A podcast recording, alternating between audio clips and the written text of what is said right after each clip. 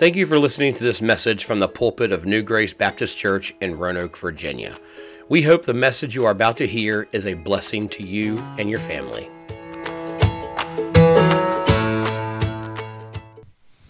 The books of uh, First and Second Samuel, they're, they're, of course, tell the story of David's rise to power as king of Israel, how God anointed him as king after Saul, the, the people's choice of king, was rejected by God.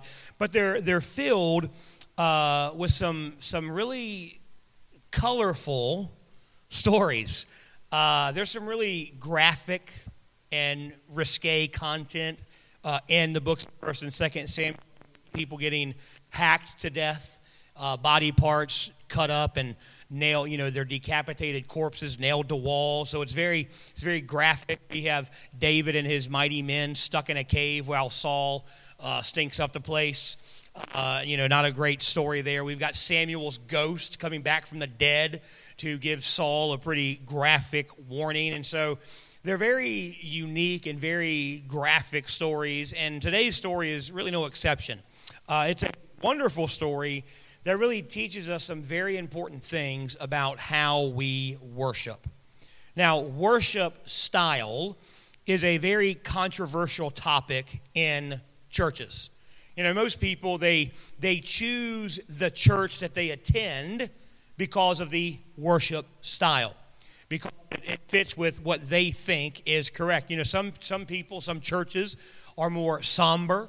Uh, they sing, you know, kind of slow, you know, more melancholy, more praiseworthy hymns to God, and that's all they sing is hymns. And, you know, they, the one guy stands up here and, you know, waves his arms to the four four and the three. There's really no emotion, but they're they're singing their traditional hymns. Other churches, uh, kind of when you go there, they look like a rock concert with the laser lights and the smoke show and, you know, people up there playing a cover of, you know, Highway to Hell, but it's Highway to Heaven. And so, you know, and people like that. And uh, so it doesn't matter, you know, so people have very different ideas about what worship in a church should look like. You know, you know worship style uh, is really even a big deal for non-Christians. You know, Paul uh, tells us that unbelievers should be drawn to the Savior because of our worship. Doesn't mean that worship saves people, but it, it should show them something about God that they are drawn to Him. It says in First Corinthians fourteen, it says, "Thus the secrets of his heart are revealed, and so falling down on his face, he will worship God and report that God is truly among you." See, worship should cause not just us as believers, but should cause unbelievers to experience the presence of God, and it should draw them to God. Now, on the other hand, a lot of unbelievers and many believers find worship an obstacle in church. There are some people, uh, I'm not saying any of you do this, uh, but there are some people that avoid church until the message, because they don't like worship, they don't like singing, but they think, man, the the, the message, I'm not, I'm not, I know I looked over here, but I wasn't talking about y'all. The message is, is the most important part. And yes, I will agree. The preaching of the Word of God is why we gather. It's the most important thing that we come here for, but the worship prepares our heart to receive the message that God has given us. And so this morning, we're going to walk through this story, and we're going to see how important worship is in our lives and some principles that we can apply to our, our lives this morning. So first, we'll look at Second Samuel chapter six. We're going to start reading in verse number two.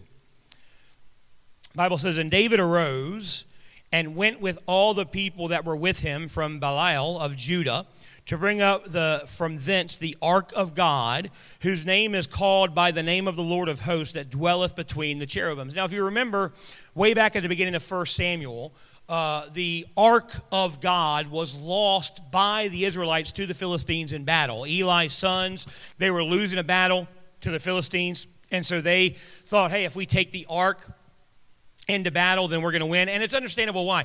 If you've ever seen Raiders of the Lost Ark, you see what happens when the ark comes over. You know, people's face melt off. And uh, so like, hey, we're going to take this out, and we're going to kill the Philistine Nazis. And so they take the ark out, and God is not with them. and so they lose the ark. And the Philistines take it back to their hometown, and they, they put it in the temple of one of their gods, Dagon, kind of as a trophy. It's like, hey, look, our God's better than their God, and we've stolen their God, and this is awesome. The very next morning, they wake up, and the entire city is infested with mice. The leaders of the Philistine nation have terrible hemorrhoids. They go into the temple of Dagon. Dagon has fallen over. And so they put Dagon back up and think it's just a fluke. The very next morning, their hemorrhoids are worse. The mice are worse. They go back in the temple. The Dagon's fallen down again. And this time his nose is broken off and his hands are broken off. And so the Philistines say, you know what? We don't want this thing here. So they put it on a cart, put some oxen on the cart, and they, they give a kind of a, a an I'm sorry gift to Israel. And their I'm sorry gift is a bunch of golden hemorrhoids. Look, fellas, if you mess up, don't give your wife golden hemorrhoids to say you're sorry, all right? Uh, it's just, it's not very classy, but for some reason they make some golden hemorrhoids. They stick them on the ark. They send the oxen away towards Israel. And as it crosses into Israel, an Israelite man there, he he sees the ark, and so he kind of takes it for himself. His name is Shemesh, and he sees the ark, and he leads it, the oxen, back to his home. And you can't blame him. Hey, free ark. You know, great, great opportunity there. And so he he he uh, brings it to his home. Now, a couple people in his home see the ark in his in his uh, his shed. And the ark at this time, it, it contained some things. It contained uh, Aaron's rod that had budded. It contained some manna from there, and it contained the, the Ten Commandments that God had given Moses. And so they get curious, and they open up the ark to see what's inside. And again, the Bible doesn't tell us that their faces melted off, but it doesn't tell us that they didn't either. So maybe their faces melted off like it did in the Nazis in, in World War Two. Uh, but we don't know. But we do know it kills them immediately. So Shemesh here, he's like, you know what, this is, a, is dangerous to have around, and I don't want my kids messing with this. And so he calls some priests from the next town over and asks them to take it away. So the priests come to Shemesh's house, and they take it away, but they don't take it back to the tabernacle. They leave it with a guy named Amminadab, and they put it in his house for twenty years. Now, Amminadab's a smart guy. He puts it in a spare bedroom. He locks the door. He shuts the windows. No one goes in to see the ark for twenty years. Now, David is king, and David says, you know what? The ark doesn't belong in Amminadab's house. It belongs in a tabernacle. It belongs where God intended for it to be. So he sends some men to go and get it. Let's start in verse number three. And they set the ark of God upon a new cart and brought it out of the house of Amminadab. And it was in Gibeah, and Uzzah uh, and Iho, the sons of Abinadab, drave the new cart. And they brought it out of the house of Abinadab, uh, which was at Geba, ac- accompanying the ark of God. And Iho went before the ark. And David and all the house of Israel played before the Lord on the manner of instruments made of fir wood, even on harps and on upholsteries and on the timbrels and on cornets and on cymbals. So while the, they're heading to the tabernacle, David's there, the priests are there, the, the, the a lot of the nation of Israel there, and they are they are just having a praise party. They are singing, they are playing songs, they are worshiping before God. They are just so happy to see the ark coming home. Look at verse number six. And when they came to Nacon's threshing floor, Uzzah put forth his hand to the ark of God and took hold of it, for the oxen shook it. And the anger of the Lord was kindled against Uzzah, and God smote him there for his error, and there he died by the ark of God. This seems to me, and we're going to see later on to David, seems extreme. Seems a little harsh. You know, Uzzah, he, he wasn't looking in the ark to try to see what was in there. The ark was on this cart, and it hits a bumpy road because, of course, there was no V DOT back in that day, and even if there was, there were still, you know, there's still potholes all over our road. So they hit a, hit a rock, and the ark started tipping and was going to fall over from the cart onto the dirt. And so Uzzah, trying to protect the ark, he just runs forward and just pushes it back up on the ark to try to protect it, keep it off the ground, and God immediately strikes him dead. Now, when you're reading the verse there and it says error, you see the word translated error there, it implies a lack of respect. So the Bible says here, God killed Uzzah because he did not respect the ark of God, which when I read it, I don't see that. I see him respecting it. He's trying to keep it clean. He's trying to keep it upright, but God judges him harshly. Look at verse number eight. And David was displeased because the Lord had made a breach upon Uzzah, and he called the name of the place Perez Uzzah to this day. I, I love how honest the Bible is here. David is mad at God for how God treated Uzzah. He's angry with what God had done. Look, here's the thing. We are not the first generation of, of humans in the world to be offended by what the Bible says or some of the actions we find in Scripture. There's a lot of things in the Bible I don't like. There are some things that make me mad. There are some things I don't agree with, with what God does and what God allows. I mean, here we got a guy, Uzzah, who's he's trying to help God. He's trying to protect the ark. He's not he's not being disrespectful. He's not, you know, trying to steal it so he can get the power to defeat the Allied army in World War Two. He's he's doing what God, he's trying to help God out, and God smites him dead. But yet later, earlier on in Genesis, we've got Lot, who abandons his family, who abandons God. God has to drag him out of Sodom and Gomorrah so he doesn't get killed. He goes into a mountain, gets drunk two nights in a row, and has sex with his daughters, creates two new generations of people, and in the New Testament, God calls him righteous. Like, that guy is righteous, but Uzzah here? You're killing him because he disrespected God? I just, I don't understand it. There are some things that I read that I just, it, it offends me. It bothers me. And but like David, I've learned to trust God even in the things I don't agree with, because God is God and I'm not. I don't understand his entire plan. See, God in heaven, he doesn't see things from day to day like we do. He sees all eternity laid out. He knows that what he did does today, how it's going to affect future generations. And so it's not my responsibility to question God or to try to correct God. It's okay for me to get angry with God. When, when I pray for something to happen and God does the exact opposite. When I pray for healing and someone still goes on to heaven. When I pray for God for deliverance and it doesn't happen. I can get angry, I can get upset, but I still have to trust God. Because he's God and I'm not. I'm just, I'm just me. I don't need to understand why he does what he does. I just have to trust him. Look at verse number nine. And David was afraid of the Lord that day. Now again, afraid here doesn't mean he's coward in fear. It means respect. David had, he was, he was upset with what God did, but he still respected God. He says, God, you're still in charge. I still respect you. I'm still going to honor you. And he said, how shall the ark of God of the Lord come to me? So David would not remove the ark of the Lord unto him into the city of David, but David carried it aside to the house of Obed-Edom, the Gittite. So David, he's, he's, he's upset with God, he's fearing God, he's respecting God, and he says, you know what, this is a, you know, I'm not, I'm not worthy right now to be bringing the ark back. I'm not in a position right now to worship God like I should, so I'm going to leave the ark. And he leaves the, the ark with a guy who's not even an Israelite. Now, we see a few things in this story that help us with our worship. First thing we see, number one, we see our problem. Our problem. Connor, next slide. There you go. We see this with Uzzah. What was he supposed to do? Let the ark hit the ground? It could break. It would definitely get dirty. It might spill open. If it spills open and all the contents go out, no one can touch it to put it back. So what's he supposed to do? Uh, he was trying to protect the ark. So to me and to David, the punishment seems way more severe than the crime. But the point is that God is telling us the punishment fits the crime exactly. And here's why. God, in Exodus chapter twenty-five, God had given Israel specific instructions on how to move the ark.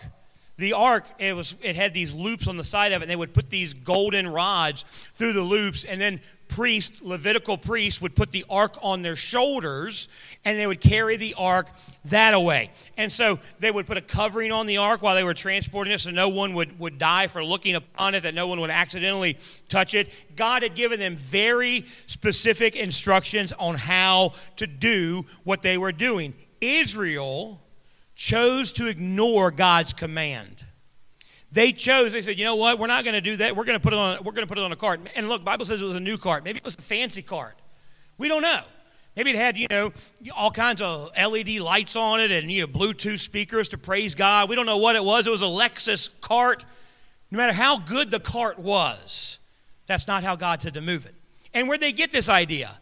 Well, when the Philistines sent it out of Israel, sent it out of the Philistine, they put it on a cart. So Israel, David here, is taking kind of a cue from the Philistines on how to move the ark, how to treat the ark, and God said that's not how you're supposed to do it. We don't decide how we get to worship and obey God. God's already decided that. It's our responsibility just to obey his word. But the bigger issue here is that Uzzah was unaware of his own sinfulness. He was unaware of how filthy his hands were in the eyes of God. He saw the ark and he didn't want the ark to touch the ground because the ground was dirty. But Uzzah's hands were dirtier than any, any ground they could go through. R C Sproul said this. He said, the dirt never rebelled against the authority of God. Only sinful man had done that. It wasn't the dirt on the ground that would defile the ark. It was the touch of a man that would. See, our sin makes us more offensive to the holiness of God than the filthiest dirt on the planet. Bible tells us that our righteousness in our own strength, in our own ability, in our own self-worth, our righteousness is as filthy rags. That doesn't mean just some, you know, a dirty dish towel you've got sitting on your counter here. It literally talk, it's talking about rags that they would wrap lepers body parts in. They would, if you had leprosy on your arm, you would wrap it on there. And now remember, back here, back in this day, they didn't have, you know, uh, triple antibiotic ointment. They didn't have uh, peroxide and alcohol and stuff. They would just get the cleanest rag they could and wrap their open wounds with it, and those wounds would become infected and filled with blood and pus and disease. And God says, that's what your righteousness is to me. Doesn't matter how, how good Uzzah's intentions were. Doesn't matter how good his heart was. In the eyes of God, he was wicked and filthy. Now, you may think, well, I'm not that, I'm not, my sins aren't that bad. I've never done anything too terrible. That's because you're looking at yourself instead of looking at God's holiness. Haggai says that God is so holy, he can't even look or wickedness. See, we don't realize when we compare ourselves to God and we come into his presence, we don't realize how truly wicked we are. That's why in the Old Testament, no one could look on God. Even Moses. Moses says, God, can I, can I see your face? And God says, no, you can't see me. I'll hide you in the cleft of the rock and cover you up with my hand. And then you can see my backside as I go through, because no one is holy and righteous enough to see God without being killed because of it. So Uzzah, he touched God's holiness with filthy hands, and God killed him because of it. Now let me ask you a question. How many of you have your Bible with you? Have your Bible in your hands. Let me hold them up. If you got a Bible in your, you are touching the very words of God, the holy, righteous words of God. How come God didn't kill you? Are you better than Uzzah? No, of course you're not. That brings us to our second point. We see our problem. Second thing we see is God's answer. The ark not only shows us our problem with God's presence, but it also shows us the answer. Look at uh, chapter six again. Look at verse number eleven. And the ark of the Lord continued in the house of Obed-Edom the Gittite three months, and the Lord blessed Obed-Edom and all his household.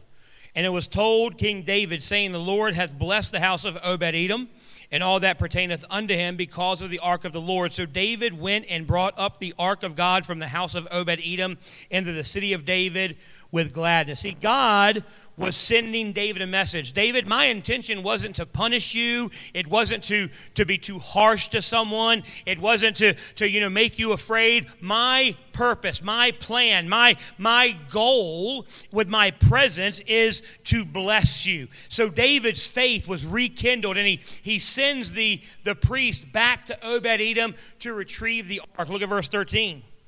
And it was so that when they bare the ark of the Lord... They uh, when when uh, that bear when they that bear the ark of the Lord had gone six paces, he sacrificed oxen and fatlings. First thing we notice is they're finally doing it right. They don't have a cart. They are took the Levitical priests down there. They took their golden sticks. They put it to the ark, and they are carrying the ark the way God had told them to carry it. And every six steps, they stop. And they make a sacrifice to God. Now, it's going to take a very long time for them to get back to the tabernacle, but they are showing their love and their respect to God. So every six steps, they make a sacrifice to God.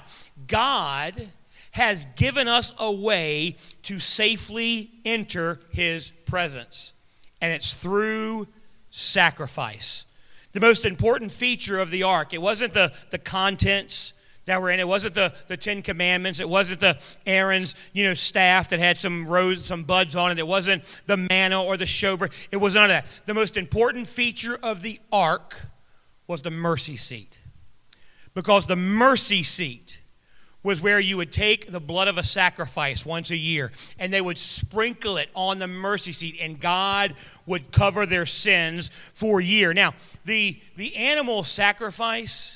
It wasn't a, a quaint little ceremony. I think sometimes, again, we kind of have these, you know, kind of ideas about how, you know, the Old Testament was, and kind of, you know, fantasize them in the, the Old Testament sacrifice. The priest would just, you know, gently slice open the lamb's throat, and the lamb never felt nothing, and blood just kind of trickled. No, no.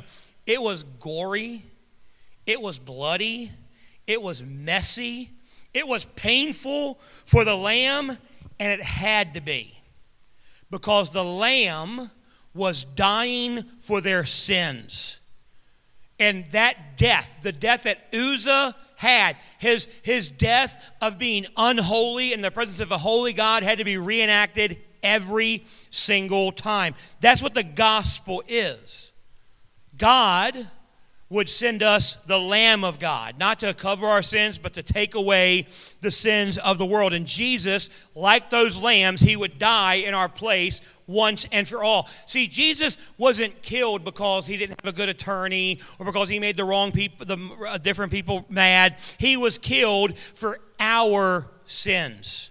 He was killed for our lack of respect for God. On the cross, he absorbed the wrath of God for our sins. It was bloody. It was gruesome. It was unmerciful. And God poured his wrath out for my sins and for your sins on Jesus on that cross. He died to pay the price for my sins, was buried, and rose again three days later to reconcile me with God the Father. You know, Revelation tells us, if you've been coming to our Sunday night Bible studies, you've kind of been studying Revelation, and, you know, one day at the rapture of the church, we are all going to receive a glorified body.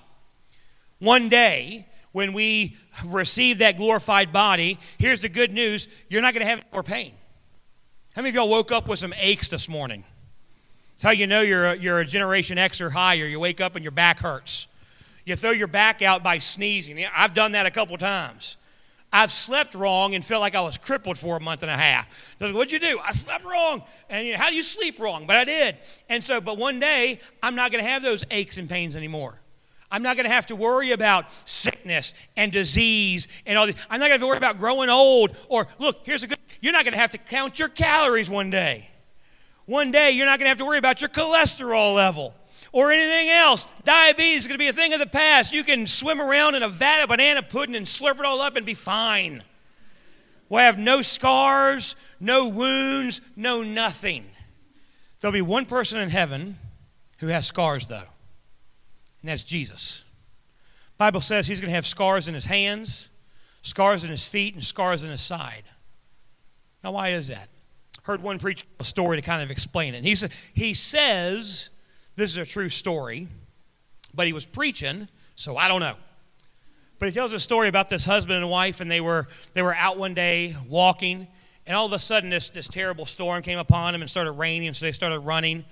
And then the rain turned to hail and started hitting them. And the hail kept getting bigger and bigger, and they were nowhere near their car or shelter. So the husband covered his wife up. He, he laid on top of her and covered her to protect her from the hailstorms, and the hailstones kept getting bigger and bigger. And by the time the storm was over, his wife was safe, but he'd been beaten and bloodied. He had cuts and gouges on his head and his hands, and just he was a mess. They took him to the hospital. They, you know, treated him. He had concussion from all the damage, and by the time he healed, he still had scars on his head and face from protecting her. And one person asked her, said, "What do you think about when you see those scars?" She said, "When I see those scars, I love him even more because it reminds me of what he did for me." That's what the scars of Jesus are for for us. We see those scars in his hands. We see those scars in his feet. We see the scar in his side. We see the, the damage, the, the, the, the pain that he endured for us, and it makes us remember what he did for us. And we are reminded by how much he loves us, and it makes us love him more. He bears the marks of our redemption for all of eternity. There will be an eternal reminder that the only reason we are there is because of his sacrifice, because he stood between God and man and absorbed the wrath of God for us. That leads us to our final point. We see our problem. We see God's answer. Third thing we see is our response. Look at verse number fourteen. And David danced before the Lord with all his might, and David was girded with a linen ephod. Now, when you really get into this, David's response to bringing the ark back, Connor, next slide. David's response to bringing the ark back was he is dancing in front of the ark in his underwear. What is your response to God's salvation on you? Now, don't do that, please. I'm not saying God tells us to dance before the church. No, I'm not. Please do not do that. But David is so excited. He is so thankful to have God's presence return that he, he dances before the Lord. He dances before all of Israel in his underwear. Look at verse fifteen. So David and all the house of Israel brought up the ark of the Lord with shouting and with the sound of the trumpet. And the ark of the Lord came into the city of David. Michal, Saul's daughter, looked through a window and saw David leaping and dancing before the Lord, and she despised him in her heart. And they brought in the ark of the Lord and set it in its place in the midst of the tabernacle that David had pitched for it. And David offered burnt offerings and peace offerings before the Lord. And as soon as David had made an end of offering, uh, burnt offerings and peace offerings, he blessed the people in the name of the Lord of hosts. And he dwelt among the people, even among the whole multitude of Israel, as well to the women and men, to everyone, uh, a cake of bread and a good piece of flesh and a flagon of wine. So all the people departed, everyone to his house. Then David returned to bless his household, and Michal, the daughter of Saul, came out to meet David and said, "How glorious was the king of Israel today, who uncovered himself today in the eyes of the handmaids of his servants, and as one of the vain fellows shamelessly uncovered himself." David is, is so excited to have the ark back. He's dancing before it as they lead it in. He's offering sacrifices. They have a huge celebration together with all the people of Israel. His wife sees him, and she criticizes him for what he did. And here's why. She is upset because, to, in her opinion, in her eyes, David's embarrassed himself in front of the nation. And by embarrassing himself, he's embarrassed her. Now, remember from last week, Michal here was David's first wife. He, Saul's daughter. David truly loved her. Uh, Michal truly loved him. But after David's exile, uh, Saul took Michal and gave her to another man. And when David becomes king, he goes and takes her from this husband who obviously loved her, because he's following after her, weeping and crying because he's lost his wife and he's upset, but David doesn't care. And David didn't get Michal back because David loved Michal. He got Michal back because she was beneficial to him. He broke up a happy marriage to benefit himself. So it's kind of understand, understanding why Michal is upset with David. Look at verse number twenty-one. And David said unto Michal, It was before the Lord which chose me before my, before thy father and before all this house uh, to appoint me ruler over the people of the Lord, over Israel. Therefore I will play before the Lord, and I will be I will yet be more vile than thus, and will be base in mine own sight, and in the man and of the maidservants which thou hast spoken of, of them shall I be shall shall I be had in honor. Now, the word vile there means it can be translated undignified. Here's what David's saying. Michal, God chose me to be king when I was nothing. He brought me out of the miry clay. He set my feet on a rock. He's my shepherd. I'm not going to want. He goes, now, now that I'm something, I'm going to show everyone that it's not because of me. It's because of God. It's because of what God has done for me, and I don't care how ridiculous it makes me seem. See, Saul always cared about what other people thought about him. Michal has the same problem. She cares about what the peasants think about David. What are the maidservants and the, the men servants? What are the people going to think if you're dancing around excited, you know, dancing around in your underwear just because God's back? What are they going to think about you? She cares about what other people think about her and David. To Michal, it's all about appearances. David doesn't care what other people think of him because David doesn't want people to think about him at all. He wants them to think about God.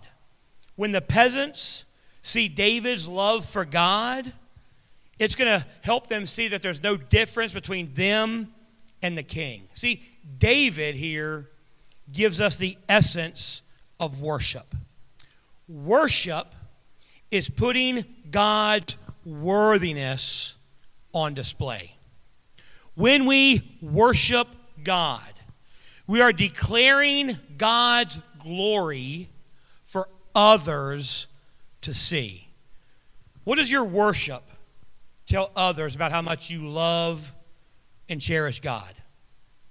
Do other people see God's joy in you when they see how you worship God? Do they see how valuable God is to you by the way you worship God in our services? Now, look, I'm not trying to judge you, but how you participate in the worship of God shows other people how much you love God. So if you would, if you sit here and you sing like you'd rather be somewhere else, you know, we sang some great songs this morning. You know, it is well with my soul. If you sat there, it is well with my soul. Is it? Is it really well with your soul? If you sit there and say, oh, Lord, haste the day. Haste this message, for goodness sakes. Wish you would hurry up and shut up so I can get to old, to old Charlie's or something. Do they even have old Charlie's anymore? But, you know, when you're, how you worship and sing tells other people what you think and how you feel about God. So if you're always on your phone or if you're not even singing, you know, some people think, man, to them, God must not be worthy of praise. Now, I know what you're thinking. Well, Pastor, that's all well and good, but I'm not a very expressive person. I keep my emotions kind of close to the chest, so that gives me an excuse. I agree. Look, do not be someone you are not in worship just to make someone happy. But how do you respond to other things? You know, if you've been paying attention, the lottery is up to uh, over a billion dollars. How many of y'all knew that? A couple of you. How many of y'all have played because of that? Liars. Look, I'll pray over your ticket as long as you promise to tithe. All right? You promise to give your ten percent, I'll pray over it. I'll anoint it with oil. I'll do whatever. I'll, I'll baptize that sucker. I don't care. Whatever you want to do. But look, if you, and I've told you this before, I don't play the lottery, but years and years ago when it got up several ser- seriously high, Food Line was giving away tickets when you bought food, and me and April went to the Food Line, and they gave me a ticket, and I prayed over that ticket. I was like, God, I didn't buy this ticket. I'm not gambling here. You know, this isn't me spending my money to, I'm not, Lord, you gave me this ticket. help this ticket to win. God did not answer that prayer for me. But look, you walk outside and you find the winning lottery ticket and you win a billion dollars. You're going to pick up that ticket and go, oh, that's nice. No. Now, look, you may not tell anybody because you don't want, you know, your third cousin once removed coming out of the woodworks to borrow money from you. Uh, but look, a billion dollars can change your identity very, very quickly. But you're going to get excited. You're going to yell. You're going to scream. You're going to, whoa, I can't believe I did it. You, hopefully, you will tell your spouse and not just vanish. You know, like leave a note, sorry, peace out, not tell them what happened. But you're going to be excited. You're going to cheer. You're going to be happy. You know, one time in the, in the Gospels, a woman, she comes to Jesus while Jesus is eating, and she gets under the table. She weeps and washes his feet with her tears and her hair. And a lot of people, a lot of religious people gathered around that table thought she was being undignified. She shouldn't show, show so much emotion. But Jesus didn't care. It says in Luke seven forty-seven, therefore I tell you, her sins, which are many, are forgiven, for she loved much. But he who is forgiven little loves little. Here's what Jesus is saying. The more you're forgiven, the more you love God, and the more you show that love to God. So here may be the problem. You don't realize how much you've been forgiven. Because I was raised in church. My dad's a deacon. I'm a deacon. I was a, I, I never did anything wrong. You know, I never, you know, never drank or smoked or cussed or any of that. I was a good guy. When I was raised, all I watched was Andy Griffith and, you know, all those good shows. And look, Barney was a rapey Andy Griffith. Andy Griffith ain't as holy as we think it is. Barney was a little rough. Uh, but all I watched was Andy Griffith and I Love Lucy and all these wonderful shows, and so I'm a good person. You don't realize how wicked you were before you got saved. But those who are forgiven much love much. So that said, there are two principles we need to know, and these two principles go hand in hand. We have to understand and believe and live both of them. And here's the thing. If you like one, you ain't going to like the other. But here's the first principle. Different people express emotions differently. That's just, everybody has different ways to express emotions. You know, uh, different cultures, different generations express their emotions differently. We also have different ways of expressing emotion and reverence and worship.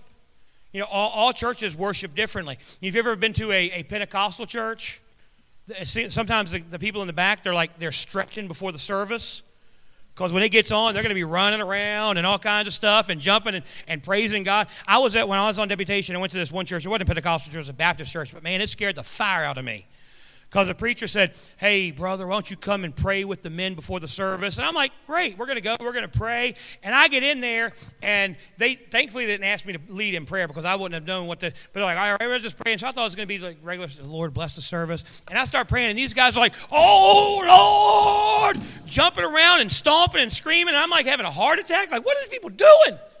They scared the fire out of me. So what did you do? I was trying to get money. I danced with them. I didn't care. You know, I was trying to get, I was trying to raise money for the church. So I had to do what I had to do. But, you know, some people are, are expressive. Sometimes you go to some of these even Baptist churches, but, you know, it's usually more Methodist churches, and they're very solemn. They're very quiet in their worship. If you've ever been to a, a predominantly black church, they will sing for hours. If they got it, if they get, get out before two o'clock, it's an early day. If I did that, you would riot. Which one's right? Are we supposed to be running around, jumping and shouting, solemnly singing hymns to God, pray, singing for hours and praising God? It doesn't matter. You know, which one is right from a biblical perspective? Here's the answer. All of them. Everyone worships differently. When we elevate our worship preferences over others, we're doing exactly what God told Samuel not to do when he chose David. Remember, David, Samuel got there and he saw David's oldest brother and said, man, this is the right one. And God said, no, no, no, you're looking on the outside. Doesn't matter what the outside looks like. How's your heart? How's your heart? So in worship, your heart is what matters. So if you sat there and thought I was picking on you when I said you're singing real solemnly, hey, maybe that's how you express emotions. That's how you were raised in church, whatever. That's why everyone expresses worship differently. That's the first principle. But here's the second one, and we got to realize they're both true. All worship, all worship has elements of passion and self self forgetfulness. And Second Samuel six twenty-two, David told Michal, he goes, I'm going to make myself more vile when I worship God. Now, remember, he means undignified. What David is saying here, he doesn't, he's not saying, I'm going to get graphic in my worship. What he's saying is, when I worship God, I'm going to forget about me. I'm going to forget about who I am. Yeah, I'm the king. I'm the king of Israel, and I deserve respect and honor and reverence. But before I'm a king, I'm just a sinner saved by grace, who God reached down and pulled out of the miry clay, who God has placed. I'm not here because of anything I've done, Michael. I'm here because God placed me here. And when I worship God, I'm going to forget about myself. He didn't care what others thought about him. He wanted to care about what God thought about him. So yes, we all worship. We all express emotions differently, but all worship should have passion and self-forgetfulness. See, we see that in the book of Psalms. More than twenty times in the book of Psalms, we are commanded to raise our hands in worship. Psalms eighty-eight nine. My eye is dim from my affliction. Lord, I can uh, I call daily upon you, and I have stretched out my hands to you. Psalm one forty-three six. I stretch forth my hands unto you. My soul thirsts after you as a thirsty land. Psalms twenty-eight. Hear the voice of my supplications when I cry to you, when I lift up my hands towards your most holy place. Psalms one thirty-four two. Lift up your hands in the sanctuary and bless the Lord. See, all these times where David says, I'm going to lift my hands up, they are verbs and they are in the imperative tense, which means they are a command from God. David says, God, you've commanded me to lift my hands to you, and I'm going to do that. Archaeological studies have found depictions of Old Testament worshipers worshiping God with their hands raised. We see this in the New Testament too. First Timothy, therefore, I desire that men pray everywhere, lifting up holy hands without wrath or contentiousness. Also throughout the book of Psalms, we are commanded to shout and loudly clap our hands and worship to God. We are to praise God and let other people know about it. Well, I'm not that type of person. I don't, I don't feel like being expressive in my worship. I don't feel like raising my hand when God lays on my heart. I don't feel like clapping if God lays on my heart. When does your feelings have anything to do with your obedience to God? Look, if you've met a believer and you're talking to him, you ask him, hey, how how you doing in your, your Bible reading? And say, oh, well, you know, I don't I don't feel like I really got to read my Bible or pray. You're going to say, oh, well, if you don't feel like you should obey God, then go and obey God. Well, you know what? I feel like that whole thou shalt not kill commandment is a little restrictive. Oh, that's how you feel. Our feelings don't matter when it comes to worshiping God. Now, again, I'm not trying to get you out here. If, if, here's what I'm saying. If you're sitting here worshiping and you feel, man, I want to raise my hands, I want to shout, I want to praise God, don't care what anyone else thinks about you. Say, hey, I feel I'm going to I'm going to do what God's let him on. You want to you feel like running around here and praising God? Look, I, go for it. I'm not going to stop you. Now, you start talking in tongues, meaning you can have a talk afterwards. Mainly, did you have a stroke? But hey, if you want to run and praise, run and praise God. You want to get up and shout and jump, and woo, well, that's undignified. Who cares what anyone thinks about you but God? Worship how God wants you to worship. Worship isn't based on how I feel. It's wor- it's based on how worthy God is of praise. We need to worship like David did. Now, again, you can run around. You can praise God. You start stripping down to your underoos, we're going to get rid of you. So don't be dancing in your underwear in church. You can dance in your underwear in your bedroom before God. But here, you can dance. You can say, oh, I'm praising God. Just keep clothes on. I mean, ain't nobody want to see that. Say, well, David did it. You ain't David. We need to put the worthiness of God and the gratefulness of our salvation on display for others to see. Psalm says, clap your hands, all you people. Shout to God with a joyful voice. I want to close with looking at verse number nineteen.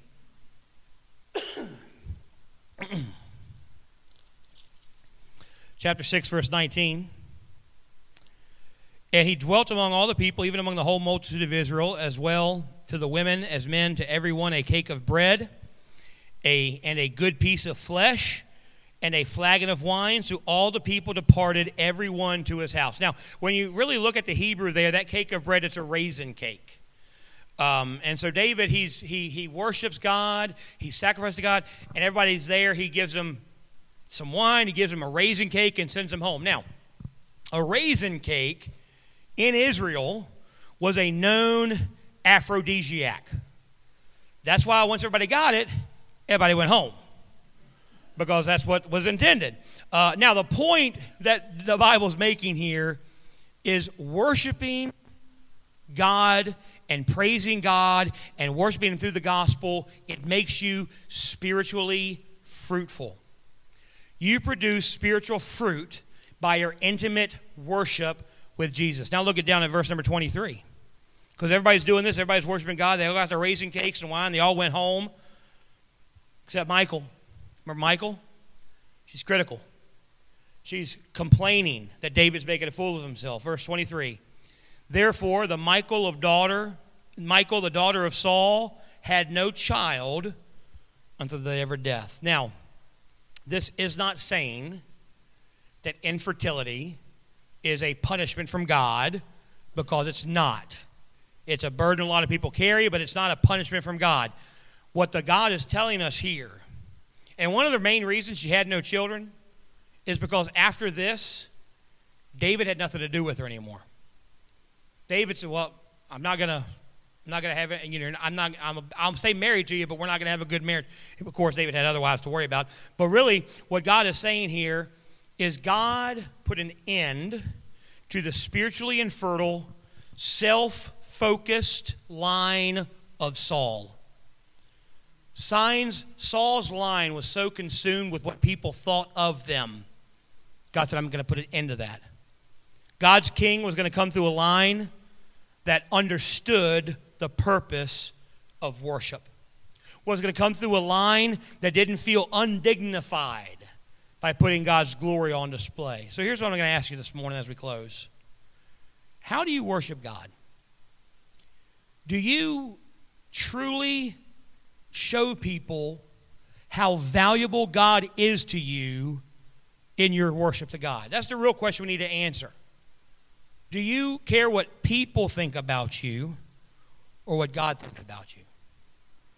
So again, I'm not sure. If you're if you're a solemn worshiper, be a solemn. If that's what God has made you to be, be that.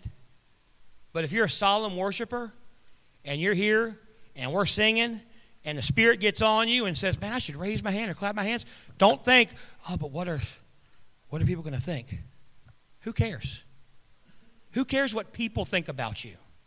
Your worship is to show other people how wonderful God is. So if you have received Christ as your Savior, does it show in how you worship Him? Thank you for listening to this message from New Grace Baptist Church. For more information about New Grace, check out our website at w w w dot reaching roanoke dot com.